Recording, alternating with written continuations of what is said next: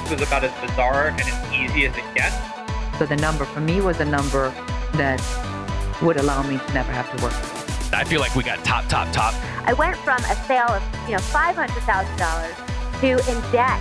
$192 million. This is Built to Sell Radio with your host, John Warrillow. Hey guys, this is John Warrillow. This episode of Built to Sell Radio is brought to you by the Value Builder Score. If you haven't got your score yet, I'd encourage you to take 13 minutes and complete the questionnaire you'll find at valuebuilder.com. It'll give you your score on the eight key drivers of company value. You're going to learn some different things about what drives the value of your business.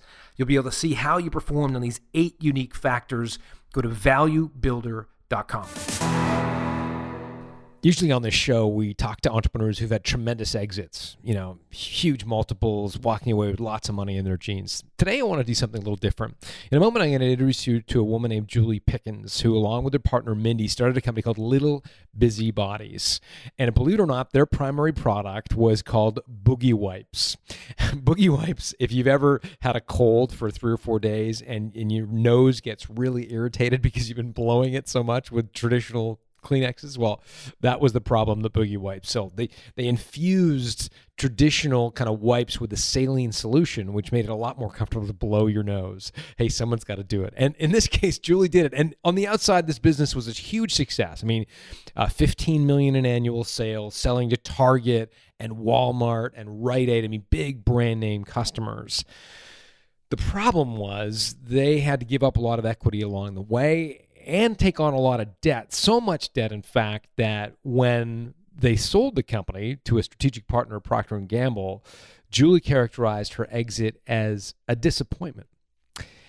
And in the spirit of learning as much from losses as wins, I thought I'd introduce you to Julie and her story. So to tell it much better than I can, here's Julie Pickens.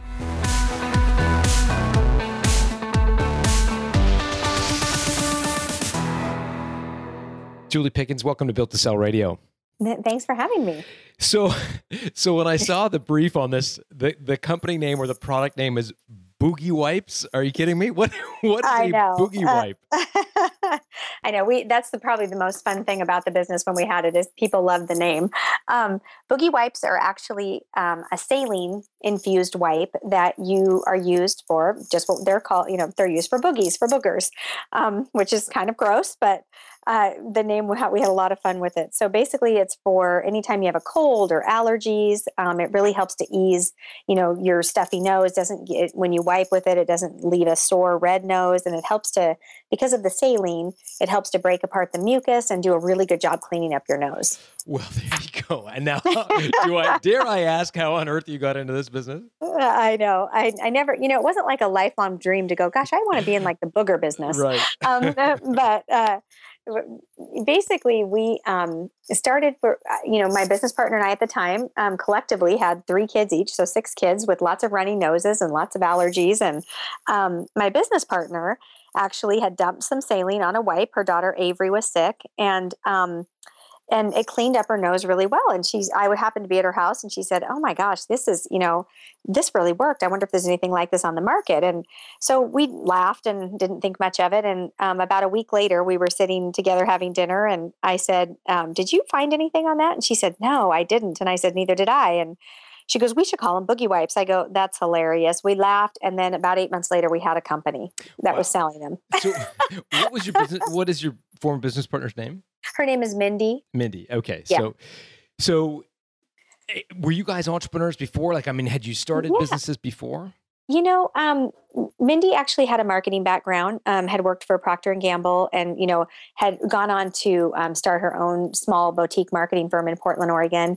Um, so that was, you know, she had that background. I actually w- was um, born and raised in an entrepreneurial family. We were a Miller and Wine, Miller, you know, Miller and Gallo distributors. Um, it was passed down in my family for years. Worked for my family, um, and then had done, you know, some work with uh, franchises and things like that. So I definitely had business background and business experience, and so combined, we just were a perfect kind of storm. Got it. And then, so how did you get it? I mean, because you got to deal with uh, like. Uh, you got to find some packaging for that and, and, a, and a minimum order run. Like, how did you get the money to sort of get the Yeah, first sort of thing going? You know, um, we really kind of bootstrapped it, honestly. Um, we friends and family ourselves. We both. Um, I had just sold a previous um, business and it was a franchise so i had a little bit of money that i you know was willing to invest into something new um, and so we both put in but it's i laugh about it now because the amount of money we put in you know had we known then what we know now um, i think we each put in about $20000 and um, started there you know really hired a designer did the packaging um, worked to get a manufacturer and that's always difficult in the beginning nobody wants to take on a new product so had to pay a higher price and you know deal with but we finally found a manufacturer who would do it out of israel actually. Um, and they we brought our first we started in 2008 and we're like february time is when we really said let's do this and we ordered our first uh, half container um, delivered to portland in october. So really it was very very quick. Uh, we just kind of pulled it all together and started you you know using social media and things like that that you know you can really bootstrap your marketing efforts to and and get you know stretch your dollars out. So we kind of did everything we could in the beginning to make our dollars work for us. so it was direct to consumer. You weren't trying to get it into at Sobeys y- yeah at first it was direct to consumer um, but very very quickly you know we knew um, we did file a patent so we you know we were ip trying to protect the ip around it which i think is extremely important to anybody starting something new especially if it's a consumer product um, we also wanted to build our brand equity, though, relatively quick, just because there was nothing like it on the market. I mean, we kind of created the category of nose wipes. Um, and so, I mean, wet nose wipes, obviously, we're not Kleenex, but, um, and so really, we did take it out to retail and mass retail pretty quickly. You know, within, let's see, we ordered our first container. It came in in that October. And by January, we had sold it into Rite Aid into 5,000 locations. So very quickly, I knew that our, you know, $40,000 investment was not going to sustain us and that we would need to raise capital to support inventory and marketing programs and, you know, personnel and all the, you know, you know, typical things that you would use funds for. So, um, about January of 2009, we started to seek out investors and put an investment, you know, to put something out there for investors to look at and to fund the the company in another way. Got it. And so, so was Rite Aid not willing to pay up front for something like that? Or do they? You laugh as if that's like even within yeah, the realm of possibility. That's a good one. Um, yeah, no, they uh, pretty much retailers don't lose. They they don't do anything. You you basically deliver to them and you hold your inventory and they pay you usually 45 to 60 days terms. Um, so you have a pretty large gap in purchasing your inventory and selling your inventory that you have to fill from a financial standpoint. Got it. So you got this huge order and no way to fulfill it. So you go raise money. How did you value the company? Yeah that that's that was an interesting thing too. You know you have to kind of future value it on you know based on what you're seeing happen in the marketplace. Um, and and it's always it's always hard when you don't have the the sales history um, so you value it a little bit on your ip but of course we had a patent pending um, and our ip hadn't you know our ip hadn't been granted yet so um, so but a combination of the intellectual property behind it you know where you're going with future sales what your current sales are um, what kind of interest you have from a market you know st- you know we had walmart looking at us then we had target looking at us then we had toys r us and rite aid and so that really helped kind of propel you know giving a giving an investor some you, you know a little bit of confidence that that this was a product that was taking off and was you know interesting enough to retailers to put it on their shelf. I will say though that we were raising money in the economic downturn which um, you know now today it's so funny because people talk about raising money and i think if you can raise money back then in that time raising money today is is a lot easier. I wish that we were in a different time when we were doing that so. So you're raising money in 2009 I mean, is it a sort of a friends and family round? You're going to hat in hand um, to friends or are you are you raising professional money? We, what was the yeah we really went out to um, i wouldn't say we you know went as far as to do um, it, it was still kind of friends and family, but I would say it, it was more um, trying to think of the right word for it. Uh, you know, it, it, it was it was we were introduced to somebody who wanted to at the time diversify their funds and so you know we were very lucky to find the investor that we did at the time and um, you know it didn't cost us a lot of money it we didn't lose a lot of the company you know it wasn't really like going out to the sharks and, and doing something like that how it, much of the company did you have to give up we gave up about 32% of the company in the Series A round of financing that we did. Got it. So, and, and, then what yeah. did you, how much did you raise? We raised 1.8 million. Wow, that's a that's an amazing amount of money given given the age of the business, right? So Yeah, and let me clarify: a million of it was an equity raise, and eight hundred thousand was um, a debt raise, but same investor. So we So- just split the investment. Okay. And how does that work with the debt raise? So uh, equity, I, I sort of get. Um, when you say eight hundred thousand in debt, I mean, it, was it convertible debt? Like, what, what did that? go ahead. You know, it wasn't convertible debt. It was really just an interest. You know, we just paid interest on it and paid it off over time. So what- it was just like a loan. and what was the rate on the on the interest? At the time, I believe it was at three percent. So, So still pretty very- low. Yeah, it was pretty low, but I mean, it- but yet enough where you know the investor was making a you know, at that point in the market, that was a pretty good return. And the eight hundred grand. What if you had defaulted on that loan? Uh, we would have lost the company. I mean, yeah. So that that investor would have owned the entire company. What about your well, homes? or I mean, a you have- larger portion of it. You know, maybe not the entire company, but yes. I mean, we it, it was risky. I mean, we definitely took some risk to get to push the business forward, and um, you know, a lot of sleepless nights, a lot of you know, really pushing hard to make this work. So what would have happened um, if you defaulted on the eight hundred grand? Di- I mean, did you have a personal guarantee as well? So he or she could have actually taken some of your personal We- assets. We did. It was a limited personal guarantee, but we did have some personal guarantee behind it. We So did. What is a limited personal guarantee? I'm not familiar with that. Yeah, I mean, it wasn't. Um, we had certain things that they that we could attach to it, and then other things that they couldn't touch. So, um, if that makes sense, I mean, there was a little bit of things that we had to protect from. We both had families, and and but it was still very scary. I mean, yes, they could have. They could. have It would have drastically affected our life had we defaulted on that note from a personal and business standpoint. Yeah, but but but it didn't. You you obviously Yeah. did the deal, and Yep. uh, and so take us through the next step. So you've got a, now a sort of a silent partner, not an operating partner. He he or she was sort of in the background. Is that right? Yeah, very silent partner. Um, and uh, we basically formed a board that he sat on, and we had um, a couple other financial advisors on the board, um, and then my business partner and myself at the time. Um, we basically met quarterly with the board and really discussed strategy and you know financials and where we are, you know where we were. Um, And Why did you create a board?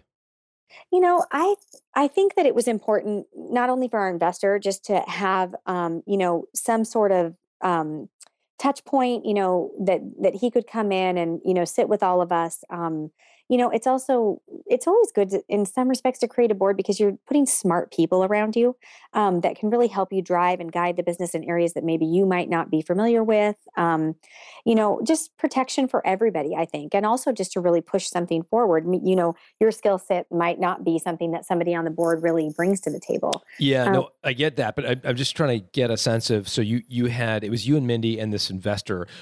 So the the three of you guys were on the board, um, y- but you brought in other people. Um, Yeah, we make had- take me through that. We did. We had two other um, people on the board. One was our CFO, um, who just very was very integral in the money raise piece of it. Um, you know, really helped me with financial modeling and you know strategizing the business. I worked with him hand in hand from the day we started Boogie Wipes, from literally in a Starbucks coffee shop to the day we sold it. And so um, he was just a really good, um, sound voice on the board that um, that I trusted, and that's always really important too. I mean, you know, somebody that you trust, that's smart, that has your best interest at heart. Um, and then we also had somebody on the board that was very, um, just a very good, had a lot of business, you know, acumen behind him. Um, very, a lot of experience in the business world, and could just bring his own kind of um, expertise to us as far as, and he was actually a really good kind of business coach, I would say too. Very good at talking through problem solving. If something was disagreeable with people, he could really wear that hat and really kind of get us all on the same page. So, yeah, so that I mean, our board happened to work relatively nice from that standpoint. Got it. I- mean, your your your investor was obviously incentivized because he was he was sort of protecting his equity. You and you and Mindy, you obviously had lots of skin in the game. How did you compensate the advisor that was independent, totally independent? Um, he actually um, was given um, a, some shares in the company, and really that was it. I mean, and it was a very small amount. And honestly, um, the person that his name is Mike Sullivan, wonderful man. Um, and I think really kind of did it more. He he just is one of those people that we were lucky enough to find a long term, you know, friend of mine that I've known in our family forever, and really just has kind of people's best interest at heart. He he likes to help small businesses. He likes to kind of coach and do that. So we were very fortunate to find him and have him be able to come on board with us. Got it. So you've you've got Mike as your guide. You're you're building the company. Take us to the the the point where in 2012 you made some partnership or, or divestiture. Maybe talk us through that that sale piece. Yeah. Um. So in 2012, um, we were, you know, a little. We were growing very fast, and I think that was one of our, you know, it, it's always you know a blessing and a curse um, to have that happen and um, growing very fast uh, picking up retailers you know anybody who's played in the retail game with a consumer product knows that it's it really is an expensive um, it's just it's just an expensive way to do business um, retailers like i said don't don't typically lose it's you really have to be on top of it to watch your margins and to make money and I think that our growth was, um, we really needed to bring in more money to sustain our growth, honestly, and especially at the trajectory where how we were going. Um, at that time, it was a little bit unfortunate, and I think I would always caution people. Um, we had um, sort of an issue with my business partner um, in the company and where she needed to step down. Um, life and business kind of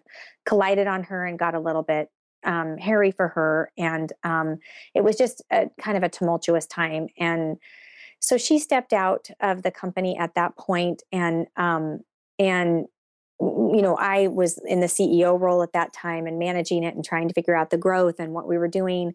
Our investor at the time was you know ready to kind of get out to our Series A investor so basically, at that time in 2012, our Series A investor and my existing business partner at the time um, were both uh, bought out of the company by Nehemiah Manufacturing, and that was in 2012. I went on to um, maintain my interest in the company and i moved with the company to cincinnati ohio where they were located and we merged with their with their company at that time Got it. So many questions that trigger. Yeah. So, so you were kind of very delicate in your description of Mindy and, and some of the life and business. So maybe get us, help us understand something happened in her personal life that made running the company impossible.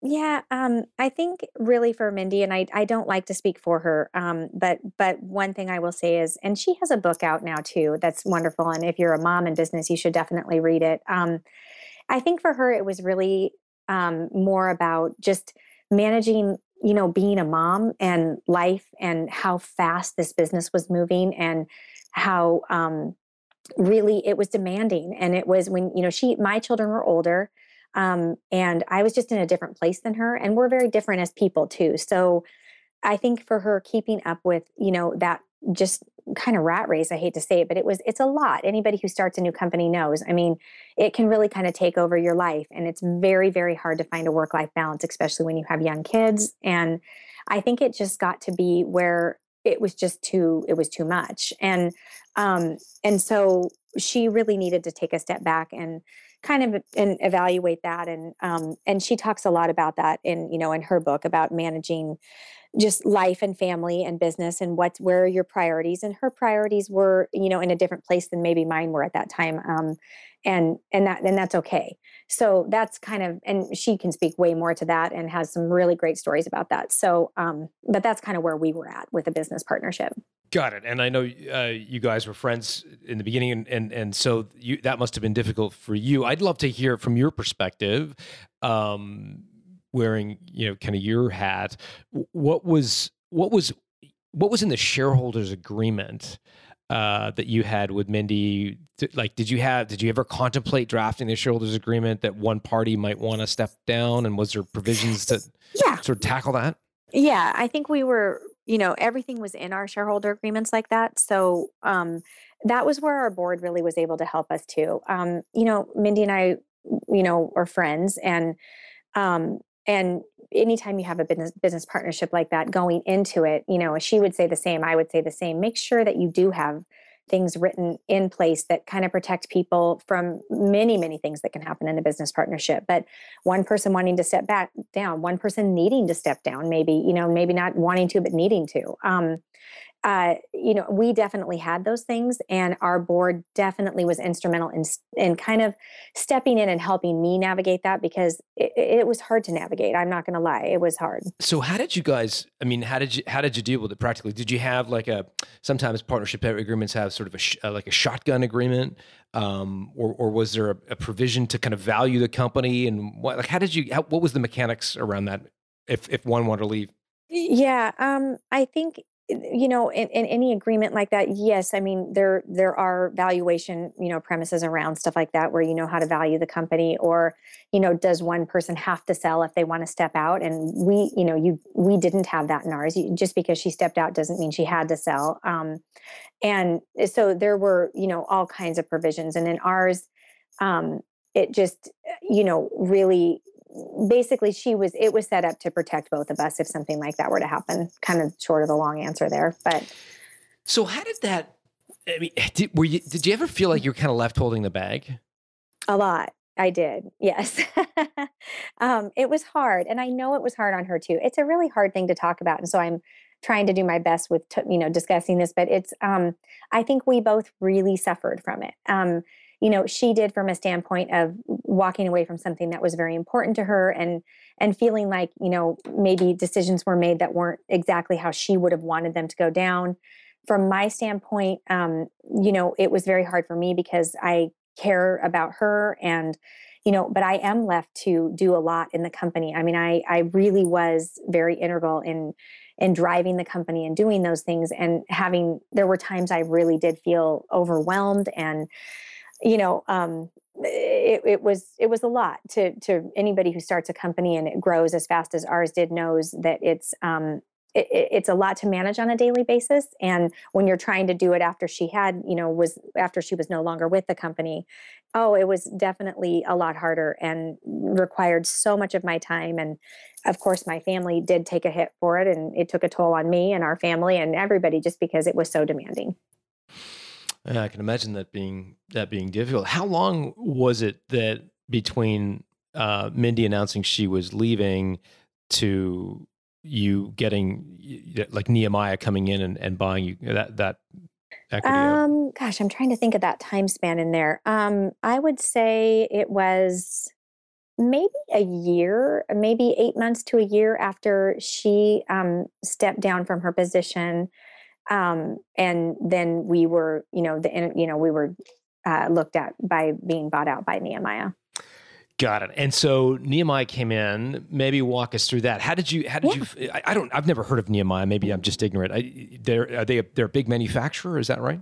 Yeah, Nehemiah actually is a company that's based out of Cincinnati, Ohio, and um, they are. I, for the lack of a better way to describe what they do, they're kind of a um, a P&G, Procter and Gamble sort of um, house where they take over brands that are too small for P&G to continue with. Um, and but yet there's still quite a bit of you know traction there from a company you know from a brand that could do well so p&g has a lot of external partners is basically what they're called nehemiah is one of them um, and they basically will license brands from p&g and then run them as their own so um, they at the time had just actually were a relatively young company too, with a premise behind them. Um, Nehemiah actually is a book in the Bible. That's what their um, company name is named after. And um, they basically, I guess that religion.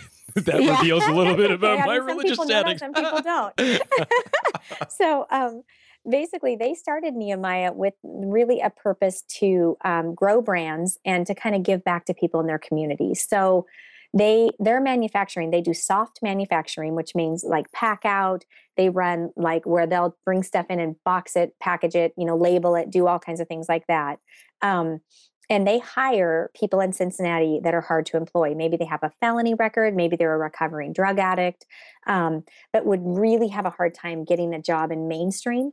They actually hire those people to work within nehemiah eh, on their manufacturing lines and they kind of give them another shot at life. And um, it's a very really admirable thing that they do. They have an on-site social worker. They've got you know all kinds of support set up internally within their business structure to help these people kind of get back on their feet. And i love their business model. I really as far as that standpoint um, you know then what they do is they take on these brands and that's their revenue stream. And it really um, they're not nonprofit. They, they do run for profit. Um, but just the way they do it and how they give back to their community is really admirable. Got it. So so maybe talk us through how you how you how you, you attracted them as a potential acquirer and then how the actual uh, sort of negotiation went?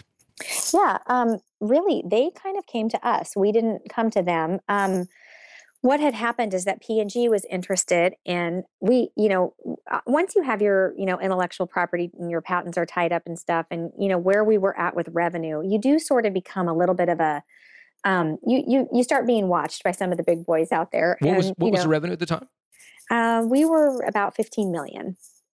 And so um, we were kind of starting to get watched by Kimberly Clark, P&G, um, Novartis, some of the large manufacturers out there, because obviously we had created a very niche product that had taken off and we really created this new space. And that's not always easy to do. So I think we had, you know, captured some attention from some of these big boys. Um, yet, you know, in their brains, we're still a very small brand, um, you know, at 15 million. They run, you know, $100 million brands. And so, um, basically we had one of the things that happened was that P&G had reached out to us um, they were very interested in our technology on the Puffs brand of tissues. They wanted to use our saline based um, formulas to actually um, license and work and bring a wet wipe to market under the Puffs brand. So that's how the whole thing sort of started. Um, and once we got into talking to P&G and they were looking at our patent strength and things like that, they um, introduced us to Nehemiah and said, listen, you're a small brand we would love to do this deal with you to bring um, you know to really expand on what you're currently doing and take it into the adult market because we were playing in the children's market. And in order to do this you know we'd like you to look at this external partner of ours and maybe become better capitalized. You know right now you're a little undercapitalized to do what we want to do.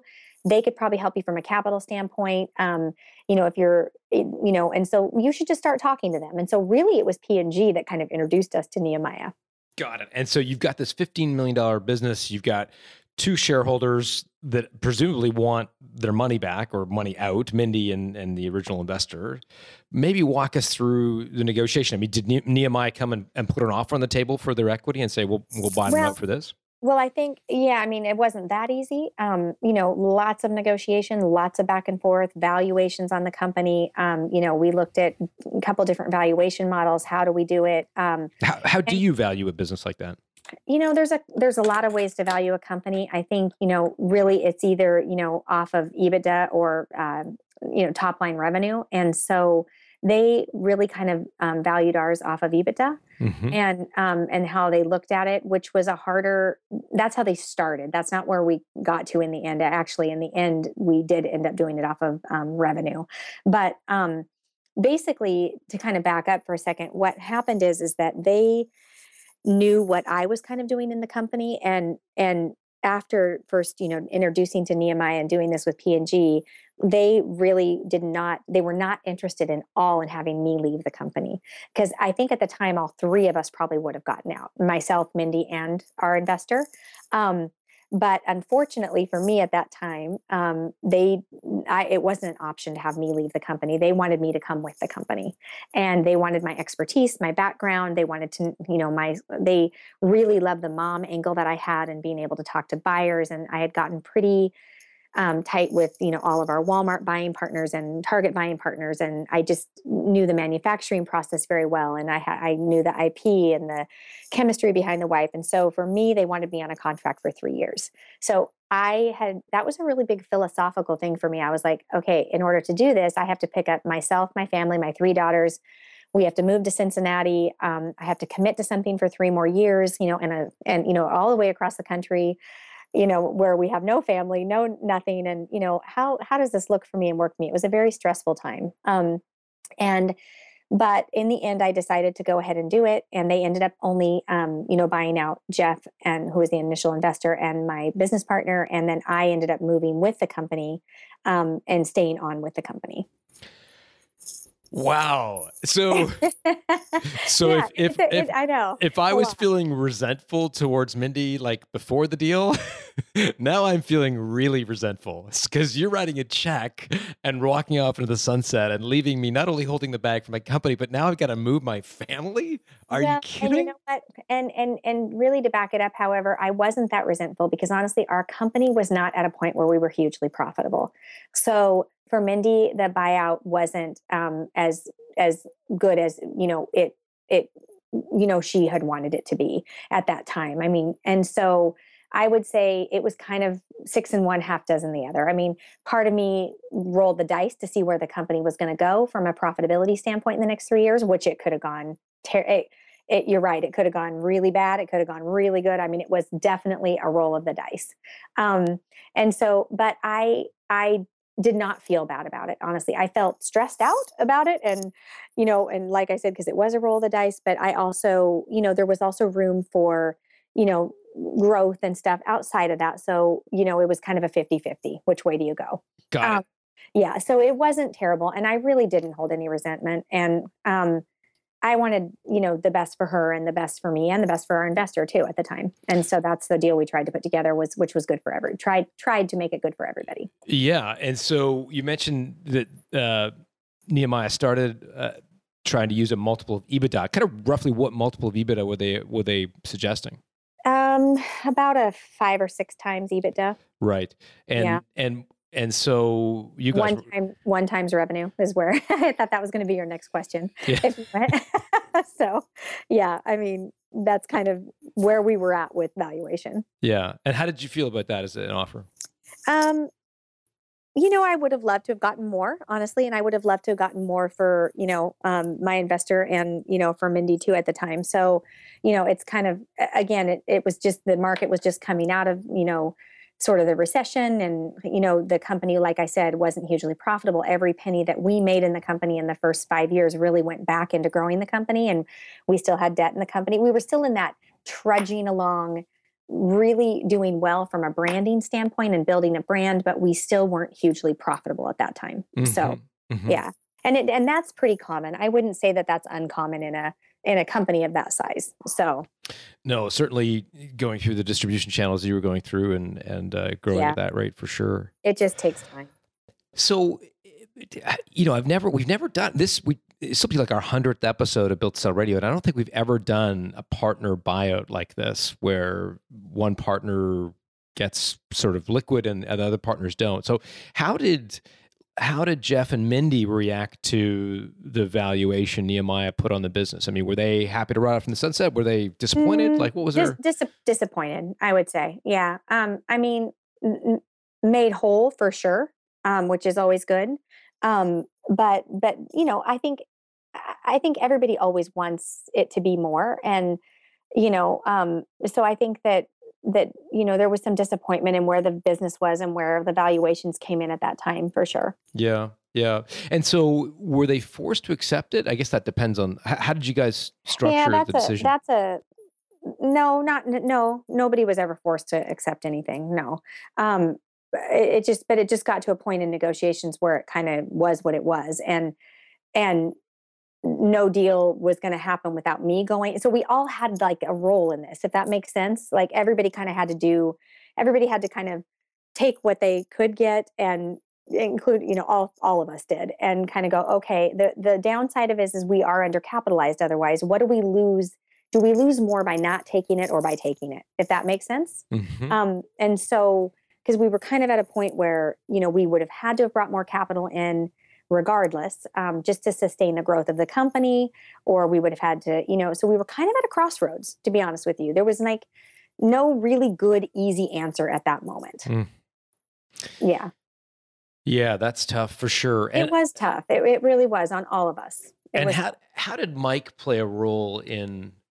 Was he Mike still on the board at the time? He was, and he was fantastic. I mean, very caring individual who wants the best for everybody and you know, really talked me through a lot of stuff at that time. I think, you know, was played a really large role in just going, this is where you're at, guys. These are the decisions. Um, you know, we did have another advisor. I forgot about Charles. We had a, we did have another advisor on our board too. Um, that was in on the negotiation piece of it as well. He had been an advisor to our first our first um, investor, to our Series A investor, so he played a little bit of a role there too in you know hopping on board and trying to kind of negotiate. Um, it was not always easy. Not everybody agreed. Not as which is very common. Um, Mike, however, always took a stance of being such a neutral, fair, great you know person to bring to the table to go look guys you know this is the reality of it and and i understood the reality of it i think better than anybody because i was so close to it because i had been really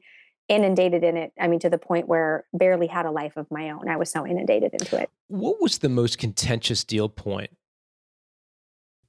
Um meaning like what kind of what what do you mean by that exactly? Yeah, so so I mean, what were the most? So they, they put an offer together. Nehemiah put an offer mm-hmm. together mm-hmm. that it, that insisted that you stay on and, and a three year contract. Was there was there a deal point that was particularly difficult to kind of get through? What was it? The valuation eh, primarily, or were there other points? Uh, you know, sometimes it comes down to like when the cash can come out, or yeah. the role of the founders. Like those sorts of deal points tend to be can be yeah. really sticky for people.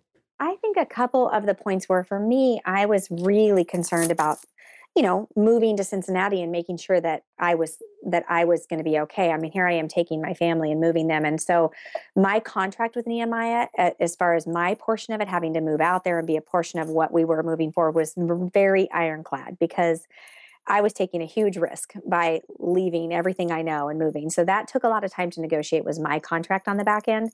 The other thing that was really difficult is, um, and we haven't touched on, is that we had a wonderful staff. Um, and probably 12 of us all together um, in Portland that was running this. It was very, very dedicated, um, loyal as can be, worked so hard. And I really tried my very hardest to take as many of them with me as I could and have them work remotely in Portland. Um, and I I very much fought that uh, for you know quite a long time in all the negotiation. And I ended up taking one, two, three, four, five people with me that got to work remotely, and I was very, very, very pleased with that because um, that's not easy to do. Normally, they just want to wipe that clean and um, I was able to maintain five of our current employees that had been with us since the day we started.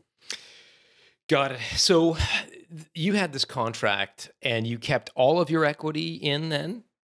No, I lost some equity. Um, no, no. um, I went from about 33% down to under 20%. Okay. And so mm-hmm. tell, take me through that. So, so you went from owning a third of the company to mm-hmm. about 20%. Yeah, I was definitely minority interest, you know, not that I wasn't always a minority interest, but um uh but went down further um and just had to do it to structure the deal and make it happen. I mean, I just was forced to do that. So um So what did you own 20% of? I had a 20% um, interest in we kept the companies were separate. They kept LBB. They they didn't we shared back end office and we shared so they purchased out so it was still in little busybodies our parent company that i owned the 20% in.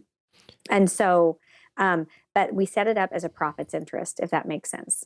And it and i could get into that but it gets a little convoluted so i don't i don't know how much we want to really get into that but it was all in how we structured the deal and how we made it work. As you can tell it was a very complex deal so Nehemiah owned 80% of Little Busy Bodies, which they was did. the which was the kind of parent company to the uh-huh. product Boogie Wipes. Yes. Got it. And so yeah, so I definitely took a hit in ownership too. And and that's why my back end agreement was so important to me because walking, you know, moving across the country, working on a salary, a fixed salary, and being having new business partners that I, you know, didn't know very well, um, making sure I was very protected and that if I ever wanted out, that I had something left to sell you know, um, was was really important to me. And and given that could have been nothing anyway, because we at that point, you know, you never know how the company is going to perform. Mm-hmm, mm-hmm.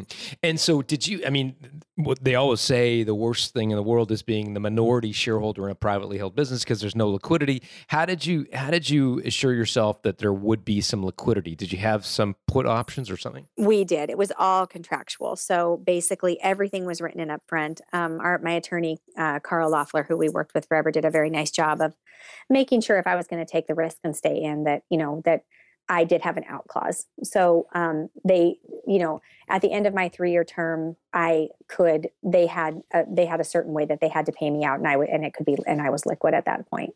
Okay, and and so so that was referred to as an out clause. So as long as you Mm-hmm. did your three years worth of penance, then, then you could Yep. you you could I could get out. yeah. And and then what was that a predetermined number or was it a percentage of It sales was, or it was, was it? yeah, it was all percentage based. So yeah, it was not predetermined. Got it. So so Yeah. it, you still were incentivized to grow the business under new leadership, and then it was on Yep. kind of a percentage of the sales. Absolutely. Yep. Got it. So how did it how did it all go? I mean, three you you spent three years, is that right? Yeah. So um, I actually, believe it or not, was able. I left in two years. I didn't stay my whole three years. Um, I, I will tell you, it went pretty good. Um, I think as good as can be expected. Um, moving across the country and you know partnering up with people that you don't really know that well. Um, I really loved their um, philosophy, like I said before, as far as how they ran their company from a giving back standpoint. It was very um, it was just a really neat thing to be involved in. So I loved that. Um, the one thing that I will say that I really missed and was extremely hard for me was that I was the only female in upper management in the company. All the other females in the company were largely in admin roles. Um, it was a fairly Midwestern male dominated company, um, which I was just not used to. I mean, Boogie Wipes, we only had two male employees. And we always hired moms that were very well educated that had maybe taken time off to go, you know, to raise their kids, but wanted to get back into the industry. We had flex work hours. We had, we just really set things up to have a culture that was so conducive to what Mindy and I wanted it to be. Even though it didn't always appear that way for us, it was definitely that way for our employees. Um, and that was just important to me. And that whole culture changed um, and it was very very difficult the ceo of nehemiah um, and i did not always see eye to eye i'll be totally honest um, didn't always agree with his philosophy on how he treated people and the way that he did business um, but not that it was good bad wrong or anything i just didn't always agree with it um, and um, so I think after two years, him and I kind of had a lack for lack of a better way, and you'll laugh at this, but kind of a coming to Jesus. And uh, I said, you know, I because he's like, do you want to stay on and maybe partner with Nehemiah? And um, you know, that was always kind of when I first started. It was like, wow, we'd love to have you and partner, and you should come into Nehemiah, and we should just roll these companies together. And in the back of my brain, you know how you're always thinking like it's like that boyfriend that's like we should get married, and you're thinking, yeah, I don't think so. Um, and so I'm like, I never really kind of thought that it would go that direction. And two years in, I knew it wouldn't, and I think he could kind of sense it at that point too. And literally, we sat down over coffee one morning, and I said, I don't want to do this anymore.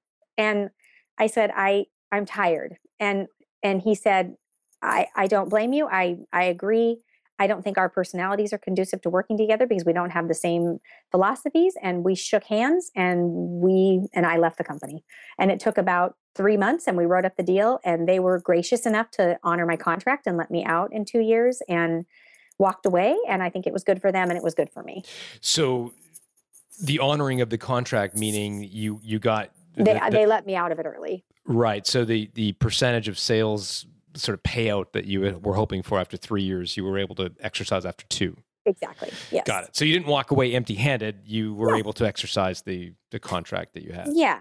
I mean, and it's funny because people always say, you know, oh my gosh, you must have just made a fortune. You, I mean, Boogie Wipes is a brand that people know, and people are always very, you know, even for Mindy, it's great because I mean, she was a very integral piece of Boogie Wipes, and Boogie Wipes would not be where it is without her. Um, and so, you know, she's been able to use the name and go off and kind of start new things and do some stuff that's been really interesting. And for me, you know, um, it's been funny because people are always like, "Oh my gosh, you must have just, you, you know, you sold Boogie Wipes. You must have just made." I think people think you should be laying on a beach somewhere, and it's just not like that. I mean, it was a it the I would say outside monetarily, I would say the biggest benefit of me doing boogie wipes and and having that experience for those eight years was what it gave me to move forward with um, as far as from a standpoint of business knowledge and manufacturing knowledge. And and yes i didn't walk away without anything. I did you know i did make some profits on the company but it, it, i wasn't like not going to ever work again leaving boogie wipes.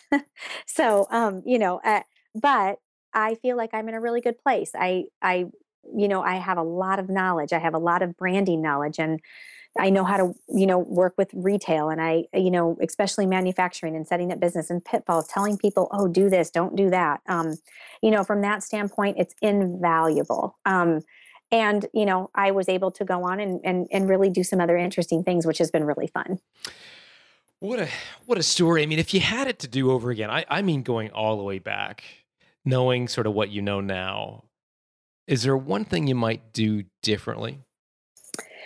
um oh there's probably a million things i would do differently i think it's hard to nail it down to one thing but i would guess i would say um you know i probably would look at business partnerships differently um and even though you know we did have the right documentation in place nobody can prepare you for the emotional turmoil that it takes on you when a business partnership kind of breaks up or goes a, goes a different direction. So i just think i would have thought about that more clearly and and really kind of known you know maybe um i wish somebody could have told me the workload and how much it was going to take from me individually and as a person and for my life and for my family. And um, and what it does to your relationships and things like that. Um, there's been a lot of good that's come out of Boogie Wipes, but there definitely has been, you know, some bumps and bruises for sure. And I think that knowing those ahead or being a little bit more, being able to think through those ahead a little bit would have been great for for me. I think. It sounds like you had. I mean, you hear about these partnerships where there's not even an agreement in place. It's like you know, back of the napkin, Yeah. back slap, take a shot, and, I would move. never do that. S- s- but so it sounds like you you did have some thought uh, that went into your agreement. It's it was Yeah. certainly written in you know on a document. Yeah. Um, Um, I guess it's more the emotional side of it. And you know, I know business years people always say take the emotion out of business. And you know, you can try, but it, it can be emotional. And when things don't go the way that you want it to go, and you know, even for yourself or for others, it it does it it ta- it takes a toll. And I think people just don't think about that going in. And so I think when you decide to form a partnership, just seems so you know perfect. And you know, people always go, "Oh, I'm going to work with my best friend and do this." And I think you know, you really have to think, okay, uh, think ahead okay if if it didn't work out exactly how you both wanted what would that look like for you and i i think that that just a little more thought around that and if i could ever advise people on that is think through that you know and think through who you go into business with and does it do they line up to how you are and does it work and and even if they don't you know what you know play out the what ifs just play out the what ifs would you go so far as to say you should not start a business with a friend? No, I wouldn't. I actually wouldn't. Um, I I think that that can be a really cool thing, and sometimes two minds are so. And and really, for Mindy and I, our brains together worked very well. I don't think that Boogie, Boogie Wipes would have been what it is if we didn't have our brains together on it. So, um, I wouldn't go as far to say that. I I would go as far to say just make sure that you understand that you know things can happen. I'm lost into the point though because I, yeah, like I hear you. So you're saying uh, you went into business with a friend. You're not saying don't do that. So, but you had an agreement. So you did the, everything right. I'm not sure how thinking it through from the standpoint of.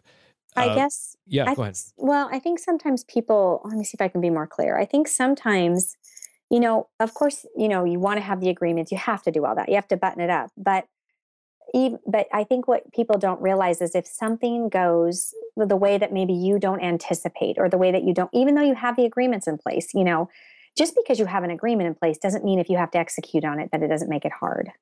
And so, and and you know and like i never would have thought you know not having a business partner in the end um you know the workload that i took on because of it. You know i think at the time you think it'll be fine or you know something work out. And i think i just think it's always important to think through not just the business side of it you have to do that. You absolutely have to and you have to have your documents in a row but think through things that you know just might affect you emotionally or or things like that when it comes to working with a partner and especially if the partner is a friend.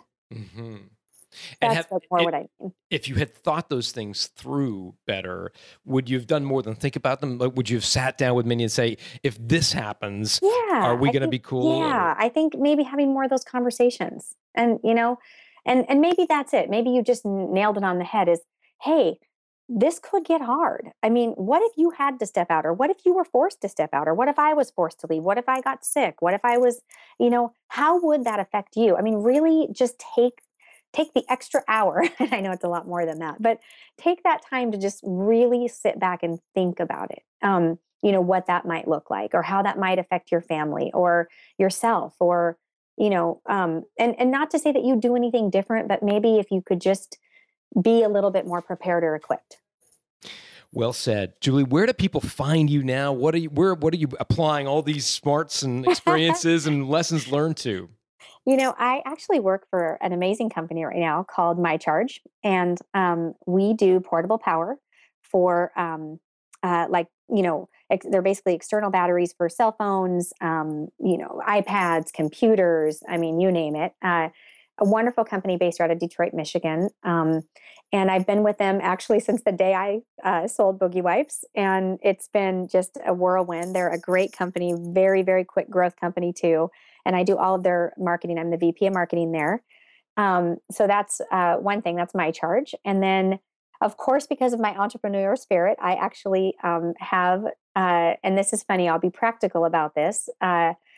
I have another friend who her and I together collectively have started, you know, kind of another project. And it's a product that we have not brought to market, but that we have patent filed patents on. And it is called Go Hit the Wall. And you can actually go check it out at gohitthewall.com.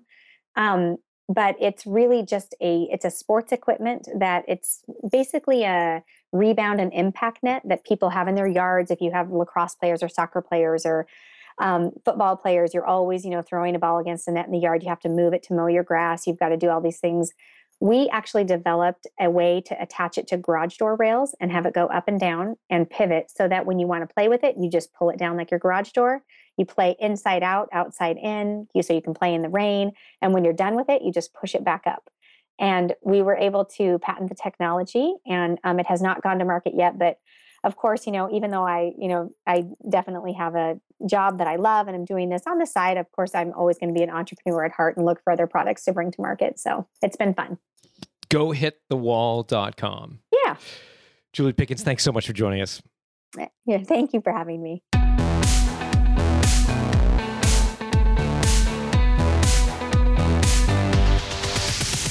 Thanks for listening to Built to Sell Radio with John Warrillow. For complete show notes with links to additional resources, visit builttosell.com slash blog.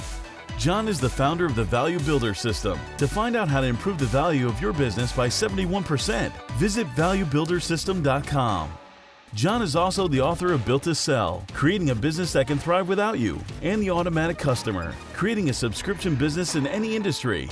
Connect with John at facebook.com slash built to sell or on Twitter at John Warrillow, W A R R I L L O W.